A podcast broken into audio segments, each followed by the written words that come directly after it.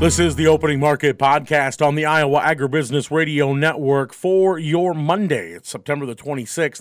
I'm Dustin Huffman.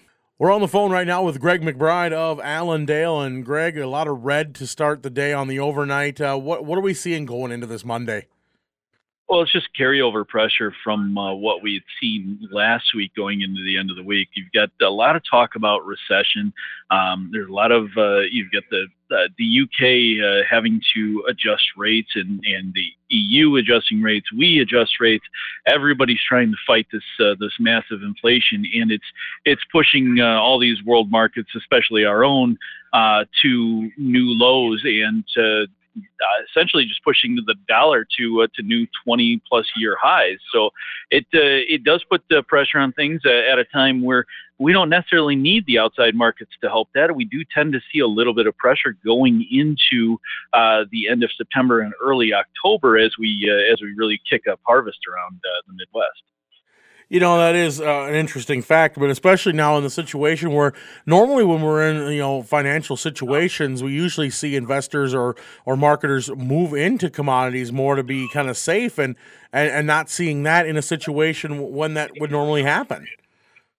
Right. Yeah. And at, at this point, you know, the, the commodity markets become one of the most speculated uh, uh, markets out there. So it's more so than say the uh, the Dow or the S and P or the stocks. Uh, it's really just kind of this is where we're going to squirrel money away uh, for the last uh, so say uh, 15 to 20 or so years with the uh, with the invention of you know fund buying and, and all that. So with the funds coming into corn, they are still coming into corn a little bit. Uh, you're seeing they hold a nice uh, a nice long position in corn, beans, uh, and and others. But the problem that you have right now is that there's so much concern about what this means for like crude prices and whatnot. You've already seen the dollar just go astronomically high.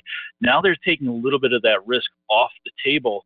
And, you know, at this point, uh, it looks like we've already priced in maybe a 75 point uh, uh, increase on the uh, the next rate hike by the by the Fed, which is still a month away. So I think a lot of uh, a lot of concerns and maybe just standing aside for right now is the is the bigger key. And, and of course, we also have those outside factors, you know, like what's going on in the Ukraine, uh, concerns over what China may do. I mean, it's it's just a a, a hodgepodge of uh, basically a mess. You know, when you think about everything that we're facing right now.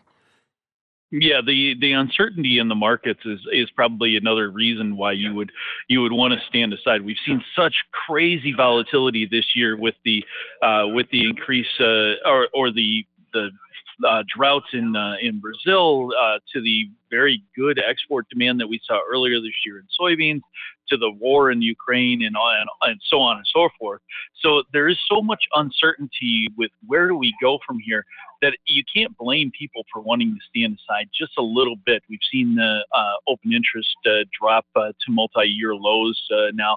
It's starting to come back, come back a little bit in certain markets, but there's still that concern over what happens if we go to another recession. We had one back in 2020 when COVID uh, really first hit. Uh, we saw some very big selling there. We go back to 2008 for the Great Recession there.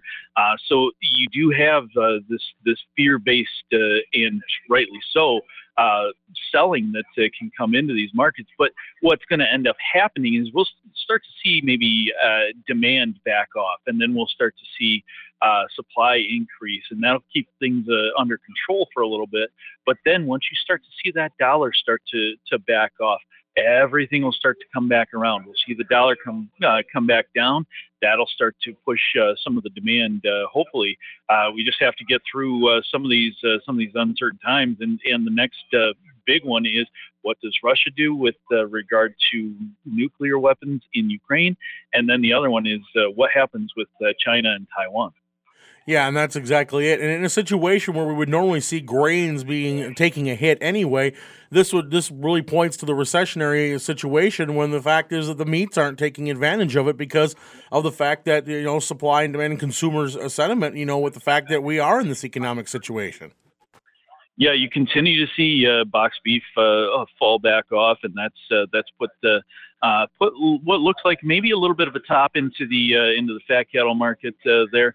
Uh, feeders have already started their descent. They did have a, a little bit of a bounce on uh, on Friday going into the cattle and feed report, but that report didn't really, uh, so far as what we're thinking going into today's action, it doesn't really do a whole heck of a lot to stop the the selling or necessitate uh, uh, box beef or, or any of the wholesale beef uh, numbers to turn turn around at this point.